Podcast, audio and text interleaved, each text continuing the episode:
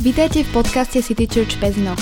Sme spoločenstvom ľudí, ktorí túžia budovať zrozumiteľnú církev. Církev, ktorá spája ľudí s Bohom a je domovom aj pre tých, ktorí nemajú radi církvy.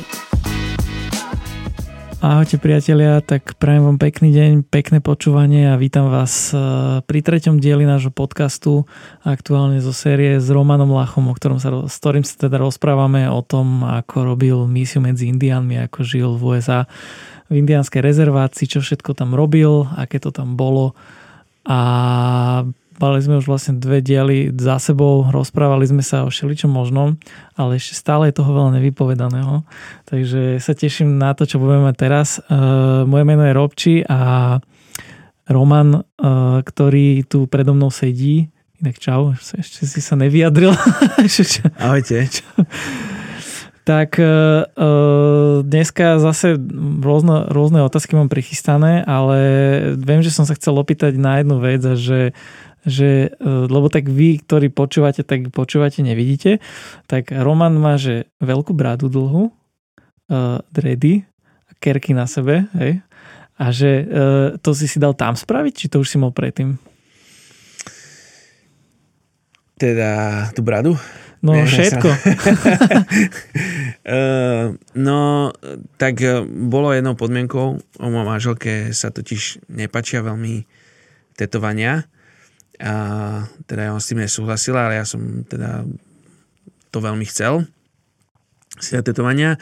A ona mi dala podmienku, že keď to teda v indiánskej rezervácii bude normálne, tak teda si to môžem dať. Uh-huh. A keď som tam, tam prvýkrát došli, vlastne po biblickej škole, do tej pr- prvýkrát úplne na dva týždne do tej rezervácii Pine Ridge, k tomu jedinému kontaktu, ktorý sme mali, a, tak a, ten pastor mládežnícky mi nakreslil jedno tetovanie, ktoré mám a, na ruke. A, a vlastne oni tam všetci boli akože potetovaní a v indianskej rezervácii som neskôr potom zistil, že tam už však od 13, 14, 15 sa ľudia akože norm, je úplne normálne, že na základnej škole uh, sú ľudia potetovaní. Uh-huh. Akože v tých vyšších ročníkoch a na strednej úplne normál. Takže uh, je to tam úplne bežné, normálne. Je otázka iba, že či si to dáte vytetovať svojim ujom a ihlou, alebo či vám to vytetuje niekto, kto má naozaj na to stroj. Aha. Takže, takže to sú jediné rozdiely.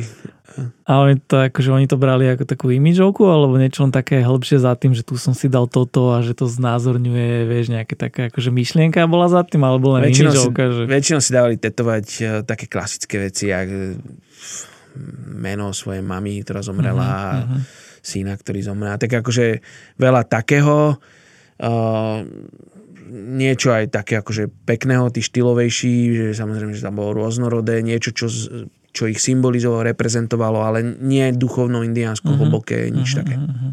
A bradu a dredy si si nehal akože kvôli indiánom, alebo proste to patrí k tebe, a sa ti to páči?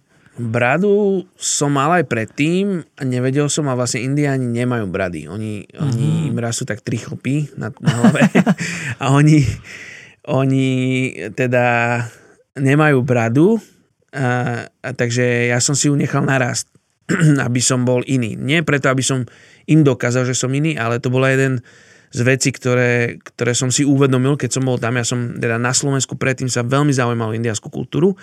Až priam tá moja prezivka Havran a proste všetko indiáni a Uh, bol som na nejakých indiánskych, euroindiánskych táboroch tu v Československu a proste zaujímala ma tá indiánska kultúra. Keď som došiel tam, tak som zistil, že to je veľmi čudné. Ako keby uh-huh. došiel sem nejaký Japonec a sa hral na Slováka. Ako vy vidíte, že to je Japonec, takže on vás Jasne. nepresvedčí, že je Slovák. Aha. Takže ja som sa začal vzdialovať od tej indianskej kultúry počas toho obdobia, ako som tam bol a som sa viac zakoreňoval práve v tom, že som Slovan, Slovák, že kde a začal som sa zaujímať aj o to, uh-huh. kde je moje akože odkiaľ ja pochádzam a aký je môj moja kultúra, v ktorej som vyrastal a tak ďalej. Takže brada bola nejaký asi taký aspekt toho, že, že som chcel byť beloch, aby som, aby som teda sa netváril, že som indi, indián. Indiáni nazývajú takých ľudí wannabe, mm-hmm. čo znamená ako, ako... Chcel by byť. Chcel by byť, áno. A, a vlastne si robia z nich srandu. Aj, Lebo takto. je takých veľa hypisackých Američanov, ktorí chcú, sú takými wannabe, chcel by byť. Takže, uh, takže toto bolo pre mňa brada. Dredy som vždy chcel a asi pred 4-5 rokmi som si povedal, že, že je čas, lebo môže sa stať, že mi začnú vypadávať vlasy, začnem plešatieť a už potom tú príležitosť nebudem mať. Ja som človek, ktorý e, aj keď teda mal som v živote veci, ktoré som, do ktorých som sa rozhodol ísť iba preto, lebo som o nich vždy sníval a som si ich aspoň chcel vyskúšať. Lebo keď si ich nevyskúšam, tak potom budem lutovať, Áno. že som si ich ani neskúšil. Takže Jasne. vyskúšal som dready, Barčami ich urobila how to dready z YouTube a na moje meniny mi, mi proste vyštruli kalabri. Super. Takže keď som došiel na Slovensko a došiel som si ich opraviť do takého proste štúdia, tak sa na mňa pozerali, že to kto vám robil. Ale ja som na ne bol hrdý, lebo teda ja, mi ich robila akože Barča, takže, takže to malo akože také pozadie. Takže, takže asi tak, čo sa týka... Ale to je, toto je strašne také, lebo ja som si presne skôr myslel, že ty si akože sa snažil byť taký akože viacej, že taký menej civilný, nazvime to, hej, že proste, že bráde dám toto, hej, že trošku ako keby, že v rámci toho, že idem sa k ním priblížiť, že to aj oni tam také majú. A pritom to bolo presne naopak, že ty si ano, sa chcel akože odlíšiť, aby si akože Áno, väčšina Slovákov, väčšina Slovákov uh, si to myslí, no. že, mám, že môj imič je preto, lebo Indiani. Indiani vyzerajú úplne inak. Tam nikto, o kom viem, nemá dredy. Mm-hmm. Uh, majú dlhé rovné vlasy, teda ich muži majú dlhé vlasy. Preto napríklad moji synovia mali dlhé vlasy, ostriali si ich až tu asi po roku na Slovensku. Lebo úplne normálne, že muži uh, majú dlhé vlasy, aj chlapci majú dlhé vlasy, ale rovné, uh, nemajú brady, takže takže to, to, to asi bol taký spôsob, akým som sa chcel uh-huh. odlišiť. Nie, aby som bol akože výnimočný, Jasne. ale aby oni si uvedomovali, že nechcem byť ako oni. Tak. Preto ja som aj vedel zo pár slov po lakocky, teda v reči, ktorou oni rozprávajú. Nie všetci, ale niektorí vedia, ale vlastne som zistil, že oni vlastne nevedia po lakocky. A to bol znova taký, som sa rozmýšľal, že ako by som ja sa pozeral na nejakého, používam teraz ten príklad Japonca, ktorý by prišiel na Slovensko za 300 rokov. Dá si kroj. Dá si kroj. Slováci úplne zabudli po slovensku, už tu rozprávame všetci po anglicky alebo po nemecky a on by tu došiel a začal by nás učiť po slovensky. No ako by som sa ja cítil? Asi by som ho vyfackal. No, no, takže, eh, takže ja som nechcel byť takým eh, človekom a preto som sa rozhodol, že aj to, čo viem, nebudem vedieť a začnem sa ich pýtať. A ja som sa zaujímal o ich kultúru a som chcel vedieť do tej miery, kedy som videl, že to není, že ja povedz mi, a ja to chcem, a ja chcem robiť tak ako ty. Uh-huh, Priam uh-huh. som bol taký pasívny k tomu, aj keď ma volali na nejaké ceremonie, bol som k tomu pasívnejší, ako, ako by som, povedzme, že aj chcel. Uh-huh. Aby som aby som im, aby, som, aby oni vedeli, že, že som tam není kvôli ich kultúre. Uh-huh. Lebo veľa belochov um, a o, o tom sú smutné príbehy, ako tam došli ľudia, žili medzi nimi a potom im niečo takéto indiánske ukradli. A povedzme, ukradli teraz nejaký koncept indiánsky a začali na ňom zarábať peniaze potom vo veľkých mestách. Takže došiel, došiel niekto do rezervácie, tam zistil, ako indiáni žijú, priniesol to v tom urban priestore, to bolo zaujímavé a zrazu sa z toho človeka stal veľký indiánsky náčelník, ktorý nemal žiadne väzby do indianskej rezervácie a mm-hmm. začal tam chodiť v čelenke a začal robiť kurzy, ako byť indiánom, ako načerpávať uh, tu toto duchovno nejako a, a proste uh, indiáni to potom zistili a um, akože ne, extrémne nahnevaní, lebo vlastne mm-hmm. na ich kultúre niekto, kto není z ich kultúry zarábal. Jasne. Takže tam je aj taká nedôverčivosť voči tomuto. Takže ja som sa tomu snažil Super, no tak to je výborné, lebo ja som mal presne akože opačnú predstavu, že ty si sa ako chcel približiť a teda ty si sa chcel vzdialiť presne pre tieto dôvody, ktoré menuješ. Ale tá lákotčina, to len akože taká podotázka, že to je také nejaké podobné, že angličtina, alebo je to úplne nejaká hatlanina? Je to úplne asi použijem tvoje slovo hatlanina. ale nie je to vôbec angličtina. Číta sa to tak, ako sa číta slovenčina, že, uh-huh. že je to proste... Uh, je zaujímavé, že jeden uh, český lingvistik uh, robí už 20, 20, vyše 20 rokov na revitalizácii tohto jazyka.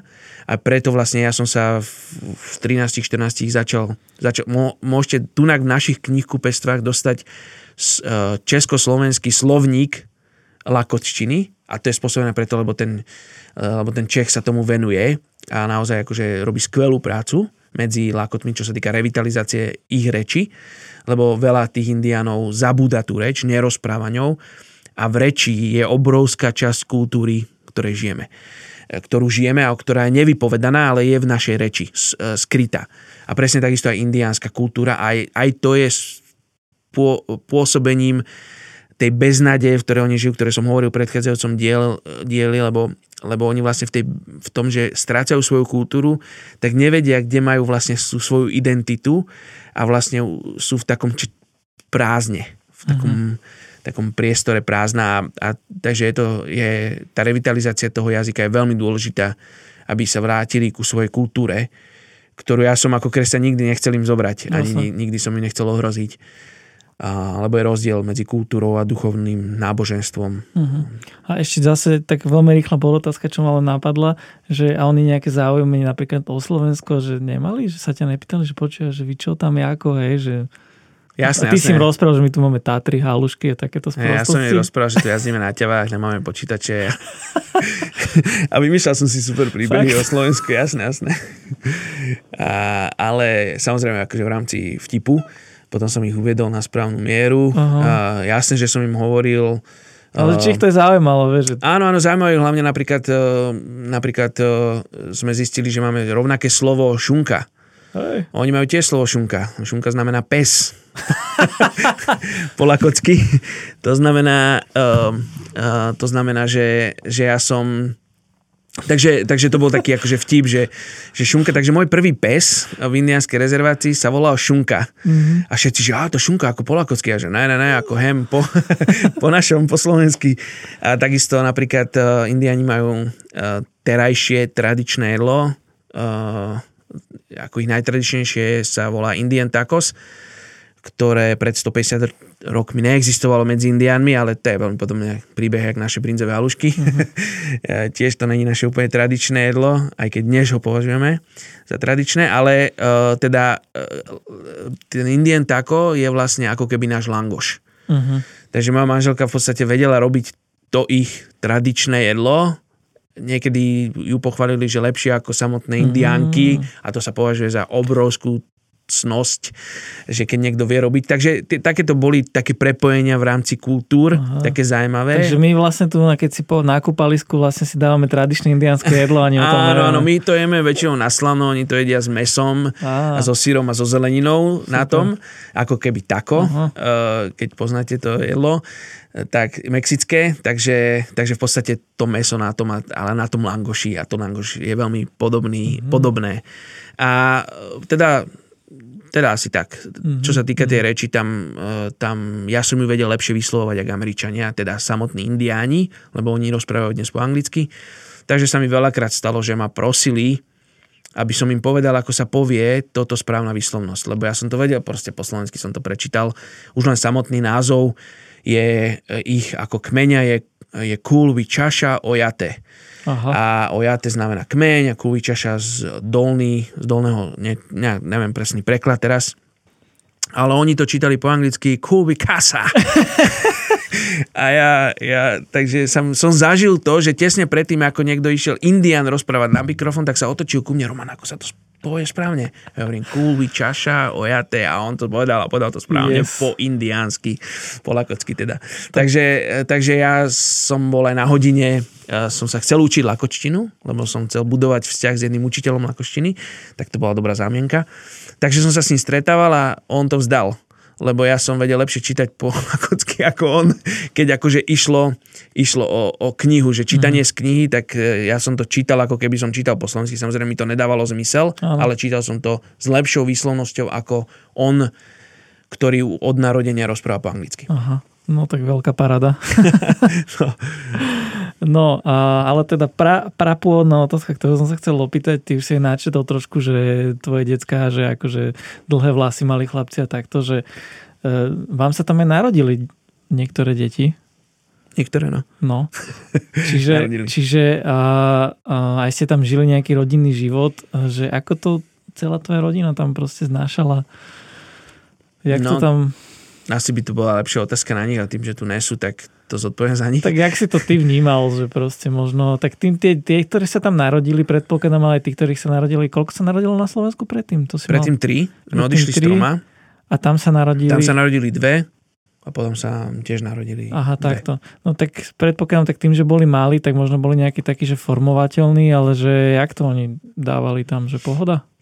No asi tak e, v podstate ja si teda myslím, aj sme presvedčení s mojou manželkou, že pre deti je strašne dôležitá rodina, rodičia, to zázemie, kde sú a či ste na druhej strane zemegule s tými deťmi, alebo ste tu, je im to úplne jedno, lebo nemajú také veľké záväzky medzi priateľmi, akože také kontakty a vzťahy samostatné a ich, ich vzťahy sa týkajú rodiny. To znamená, že tá bunka, ako keby tá bublina, ktorú sme mali tu, sa iba preniesla a tie deti to podľa mňa úplne silno nevnímali. Samozrejme, má to na nich obrovský dopad, uh, čo sa týka rečí, ale aj, ale aj pocitu, aj, aj veď, uh, uvedomovania si, ako sa cíti cudzinec. Oni vedia, ako sa cíti cudzinec, takže uh, dôsledok napríklad toho, že keď stunak začali chodiť do školy, tak môjho tretí môj chlapec, Malakaj, on keď je, bol v škole, tak jeho najlepší kamaráti sa stali chlapec z Anglicka, ktorý tu bol a chlapec z Austrálie, ktorý tu Mhm. bol. Lebo to bolo pre ňo úplne najprirodzenejšie ísť k tým, ktorí boli na okraji. Tí, Áno. ktorí boli iní, cudzí, cudzinci. Lebo on bol sám cudzinec a vedel, aké to je, ale to nebolo za tým nejaká hlboká povolanie a od Boha, že má sa im venovať tým. to bolo prirodzene. prirodzene hej. Väčšina detí, ktoré sa tak volajú, že deti tretej kultúry, čo sú deti diplomatov a misionárov a tak, zahraničných pracovníkov, tak toto zažívajú a takto, takto vyrastajú. Mhm. Takže pre nich to, myslím si, že nebol veľký problém. Považovali to za dom, za dom domov. Um, bolo to možno stresujúce pre toho najstaršieho syna, ktorý nastúpil do školy bez angličtiny, akože mal nulovú angličtinu a došiel do školy, ale dieťa sa s tým vysporiadalo, teda môj najstarší syn sa s tým vysporiadal vynikajúco a po nejakom čase proste začal komunikovať. Učiteľia to vedeli, boli ohľaduplní, ten americký, americký systém školský je iný, viac tam venuje, viac tam proste dbá na to, aby ten učiteľ individuálne sa tam viac jedná, eh, jedná s tými deťmi, aj s rodičmi. Ten prístup k tomu bol úplne iný. Takže Myslím si, že dobre, oni sa tam necítili inak, aj keď boli jediné biele deti na škole, tak sa nikdy necítili, že boli nejakí diskriminovaní alebo že by proste boli nejako oddelení. A, takže uh, to prežívali, myslím si, že dobre a tie, čo sa tam narodili, tie tam veľa nezažili, čo si pamätajú, ale tiež akože um, to považujú za domov. No a my sme boli veľmi podpriemerná rodina, lebo v našom veku tam mali oveľa viac detí všetci, takže a, a deti boli obrovským kľúčom k, do tej komunity pre nás. Mhm. Deti začali chodiť do školy a my sme sa vlastne podielali na školských systémoch, eh, školských udalostiach, čo bolo tak 50% eventov, ktoré sa diali v rezervácii. Mhm. To znamená, že ja som došiel na Vianočný koncert nie ako nejaký misionár, ktorý si chce obzrieť indiánske deti a pofotiť si ich do, svojho, do svojich správ na Slovensko, ale ja som došiel pozerať svoje deti. Takže som tam fotil aj iné deti, to bol dôsledok toho a potom som tie fotky mohol rozdať a oni počase zistili, že ja na tých fotkách nezarábam, že ja na tie fotky nevyužívam na nejaké vedľajšie účely a vlastne som im ich dával a oni tým spôsobom začali sa im to páčiť a Mhm. začali to využívať. Takže vy si tam a, ako celok, ako rodinka celkom, že zapadli? Že Áno, áno, do, aj do komunity. Áno. Museli sme, no manželka teda bola na materskej, alebo Mhm. je na materskej posledných 15 rokov. Takže pre ňu, ona si častokrát kladla otázku, že čo tu robím, akože dobre, Roman je misionár, ja som taký vedľajší poskok, ale úprimne ono to, to, to, tak, to tak nefunguje. Proste ja by som tam sám neprežil. Ja som mal momenty, kedy som chcel utiecť. A to, že ona vytvárala e, ten domov a starala sa o ten domov, do ktorého ja som sa mohol vrátiť, pre mňa to bolo nevyhnutné na tú prácu, ktorú som tam robil, tú, povedzme tú praktickú, tú efektívnu, tú, tú, že som bol s novými ľuďmi, že som tam prinášal nejakú praktickú pomoc. To bolo všetko spôsobené iba to, že ona vytvárala ten priestor. Takže to jedného bez druhého sa, jeden bez druhého sa nedá mm. ako fungovať v takýchto oblastiach, v cudzine, v inej kultúre. A takže ona bola mamička na materskej, ale vlastne išla na prelesky, stretla sa s mamičkami a, tak ďalej. Takže, takže mala tam aj ona kamošky áno, indianské. Áno, áno. Áno. A mala, má tiež možno nejakú takú dvojku, jak ty máš toho Krisa teraz? Áno, že... mala, mala také dievča, čo sa volalo Niky.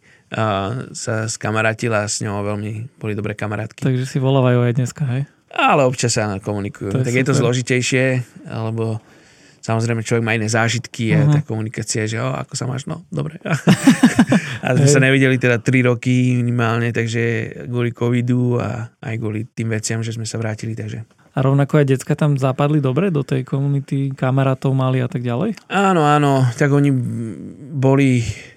My sme mali, my sme mali taký, eh, my sme mali taký domček, v takom domčeku sme bývali hneď vedľa toho, toho cirkevného spoločenstva, kde sme, kde sme aj slúžili, alebo bo, žili a, a vlastne my sme mali obrovskú pivnicu, alebo pod, celý dom bol pod, podpivničený a to bolo a, tam sme deckam proste vždycky darčeky, keď došli hračky, tak to bola proste herňa. Indiánske deti toto častokrát nemajú. A on, k nám sa chodili non-stop hrávať deti. My sme potom kúpili trampolínu deťom, decka chodili k nám skákať. Museli sme samozrejme dať nejaké pravidlá, maximálne traja môžu ísť a, a tak. Aj na trampolínu, aj ku nám, lebo už to niekedy proste 10 detí, tak proste vám začnú miznúť veci, alebo proste je tam chaos mm. a deti sú hladné ale tie, tie domy indiánske, v ktorých oni žijú, sú častokrát, tie deti, oni nemajú ani vlastnú postel, spia na gauči, spia na zemi, na matracoch. O, oni nerozumejú, čo je to, že detská izba, mať proste detskú izbu sám pre seba, ako toto my v Európe považujeme za úplne nevyhnutné, aby dieťa malo samostatnú izbu, to neexistuje. Deti, uh-huh. ich rodičia spia v obývačke, oni sú uh, 20, 15 v trojizbovom dome. Takže tam je hlava na hlave, každý spí, kde sa dá, čo si uchmatne. Uh, takže tie deti sa potulujú po uliciach, kým není obrovská zima, sú v tých voľnočasových kluboch, keď je zima. Takže e, takýto dom, kde oni mohli dojsť a zahrať sa a, a, a bola tam doma mama, ktorá im nakrájala, nakrájala jablčka a takéto bolo pre nich úplne exotické a oni sa tam vždycky tešili a aj vlastne Barča mohla tráviť s tými deckami čas. Uh-huh. Uh-huh. Super. To je také, že vlastne vy ste tam boli tiež taká atrakcia tým pádom. Vaša domácnosť, to je, to je výborné. Ty si trošku tam spomenul, že mal si veľakrát momenty, že kedy si mal akože plné zuby toho a chcel si odísť. Uh, bolo to také, že počas tých 7 rokov, že bolo tohto viac, alebo bolo viac takých momentov takého zadozúčinenia, že si videl, že to má zmysel? Asi neviem, že či bolo viac alebo menej, alebo že ako to chodilo v návaloch. Našťastie to vždy došlo opačne s mojou manželkou, mm. že ona nechcela, alebo ona, sa, ona prežívala dobrý čas, ja som zažíval zlý, ona zlý a dobrý, takže sme sa podržali. A uh, to zadozučenie som ako človek hľada nejaké takéto, že nejaký, nejaký ovocie svojej práce alebo nejaký, niečo, čo môže vidieť spätne. Ja som nebol ohodnotený žiadnym platom, ako to človek normálne v práci vidí. Takže, ale to som zažil hlavne až keď som odchádzal. Sme odchádzali nečakane, odchádzali sme tak, že sme ho nevedeli o tom, takže som sa musel vrátiť a zbaliť veci, predať v podstate celý náš dom, nejaké veci priniesť a za ten čas som naozaj zažil rôzne spôsoby, akými indiani poďakovali alebo prejavili úctu a poďakovali za ten čas, ktorý som tam bol a častokrát som si to ani neuvedomoval, mm-hmm. že aký som mal vplyv, až vtedy som to v, tomto, v tom akože zažil alebo uvidel som, že wow, že fú, aj takto som Takže akože... až ex post vlastne došlo to také, že si videl, že to celé malo zmysel. Áno, áno. Tak videl som v malých veciach, boli prípady, kedy kedy som sa modlil a si hovorím, Bože, že to tam fotím vlastne na škole, ja nerobím žiadnu nejakú duchovnú prácu, nejakú, že akože si predstavuje človek misionára na kolenách premodliev a neviem čo všetko a ja som proste fotil na škole. Uh-huh. A teraz akože bol som dobrovoľníkom na škole a si hovorím, že aký to má zmysel, ja neviem, moja angličtina není dostatočne dobrá, aby som sa nejaké dohlbky tých ľudí mentoroval a niekam ich viedol, proste nemalo to nejaký nejakú takú akože hlbokú duchovnú pointu. A možno dva týždne po tej modlitbe, ktorú som proste vyriekol v takej úplne zúfalosti, prišla taká skúsenosť, kedy sa ma jeden indiánsky chalán, ktorý chodil do tej školy, ktorý bol jeden z toho basketbalového týmu, ktorý som fotil v rámci tej školy, spýtal, že Roman, počúvaj, prečo toto ty robíš? Že ty čo, máš problém s peniazmi? Však akože ty robíš dobrovo, ako dobrovoľník, ty, ty robíš brutálne, ty robíš viac ako naši učitelia. Prečo to robíš? A ja som prirodzene zo mňa vypadlo, že no, lebo som misionár a lebo môžem to robiť preto, lebo na Slovensku sú ľudia, ktorí mňa podporujú a ja toto môžem robiť pre vás zadarmo, ktorí sa za, ľudia, ktorí sa za vás modlia, ktorí mne posielajú peniaze, aby ja som tu mohol byť. On vtedy zastal a tak počúva a hovorí mi, že ktorí sa za nás modlia? Za nás sa niekto modlí? Oni sa cítia nepovšimnutí, devastovaní tým všetkým, čo zažili a, a zažívajú stále ten rasizmus od tých bielých a od šadiaľ zo Spojených štátov amerických a pre nich bolo obrovské, že ako niekto o nás má záujem. Niekto o nás, na, na nás záleží, ako keby niekomu. A to bolo pre ňoho, a pre mňa to bolo také silné, že cez nič duchovno hlboké, nikde to nepokračovalo do nejakého, neviem čoho, mm-hmm. ale bolo to proste uvedomenie si, že wow, že, že to, že som niekde, že som na správnom mieste, v správny čas, má zmysel. Uh-huh. Super, to je skvelé. A uh, naopak, že čo tam bolo to najťažšie? Mm. Možno, čo sa tak opakovalo, vieš, viackrát, že naozaj, že fakt, že ťažká vec. Najťažšie bola asi tá iná kultúra. Uh-huh. Proste, proste tá, tá, tá, tá inakosť, ktorú vo svojej hlave považuješ za zlé. Za... To je tak iné, že to nemôže byť dobré. Niečo podobné, ako si sa ty opýtal, eh, že mal si tam nejaký, a ty sa to dobre opýtali a rozumel som tvoje otázky, ty mm-hmm. opýtal, mal si tam nejakých normálnych ľudí. Mm-hmm.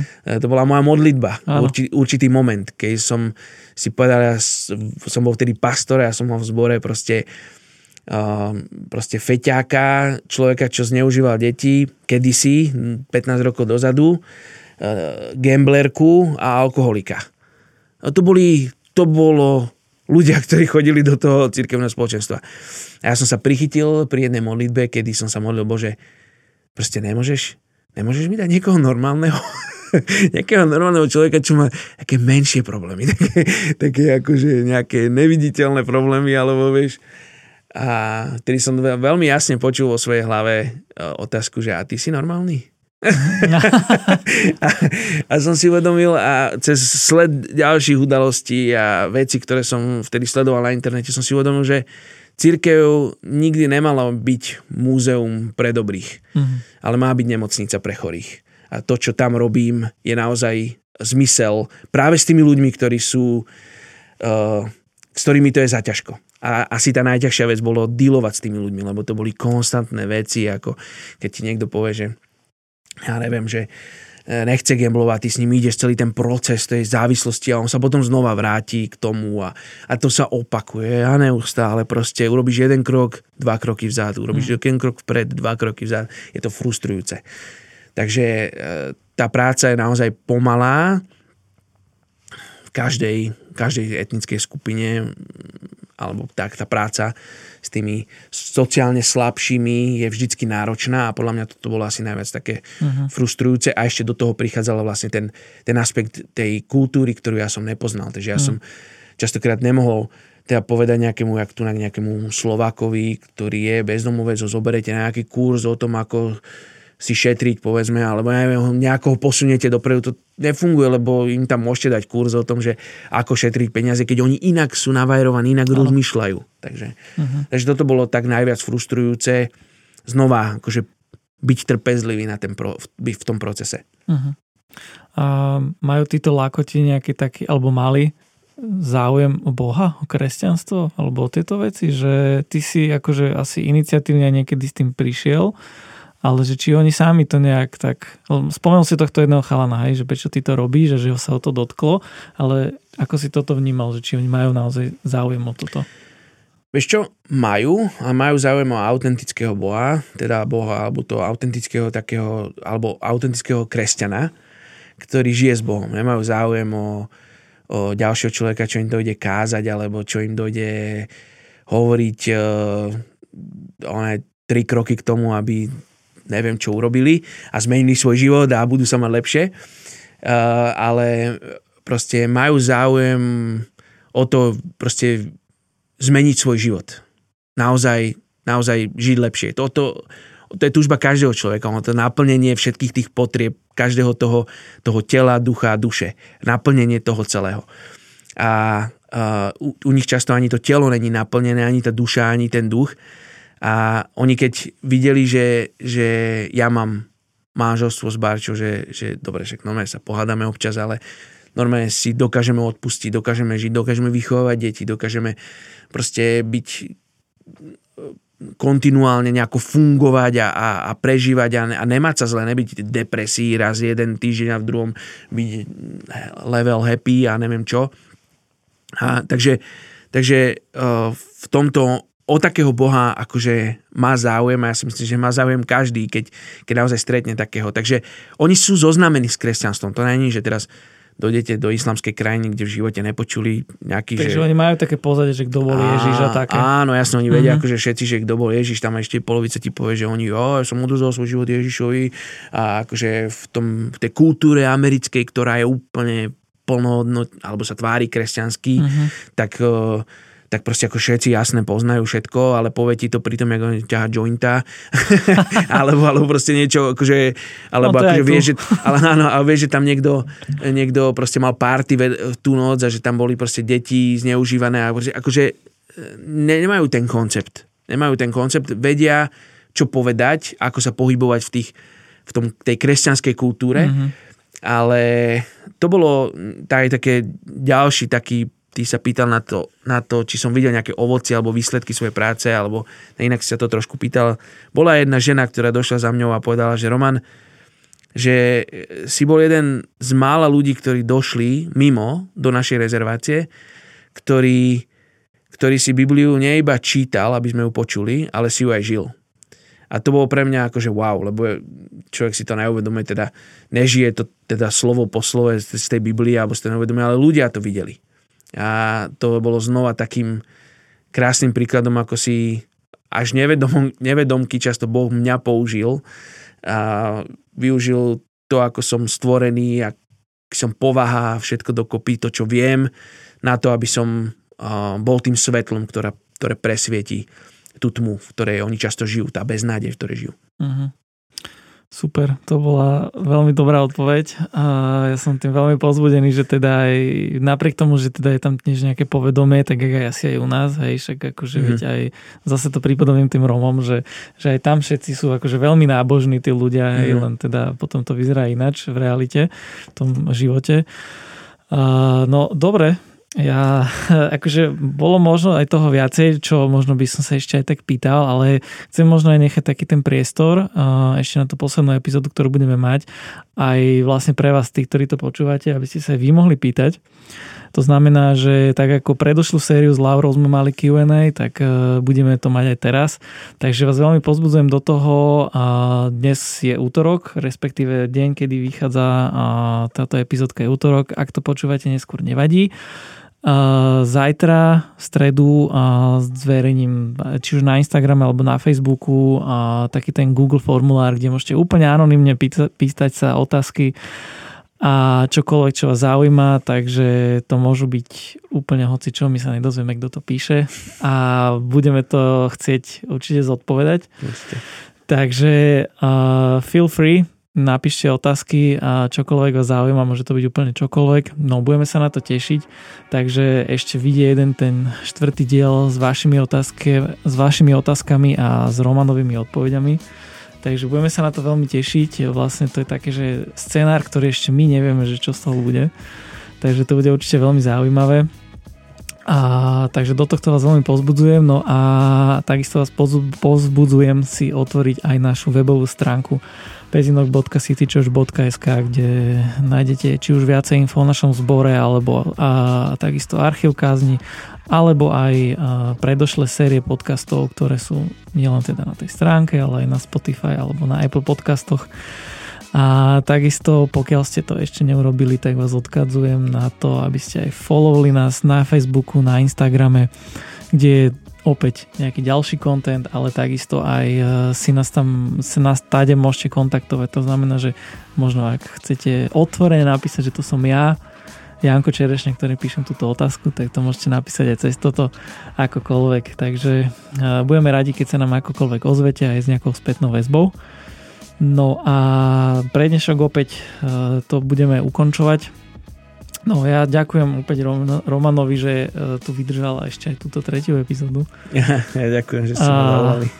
A napriek tomu, že on už veľakrát to všade rozpráva toto dokola a už niekedy si prípada, že akože ide jak do, no, cirkusant, no. to hovoril. Takže ešte raz vďaka, no a budeme sa počuť pri tej štvrtej poslednej epizóde. A zatiaľ sa teda máte krásne a máte pekný týždeň. Ahojte. Ahojte.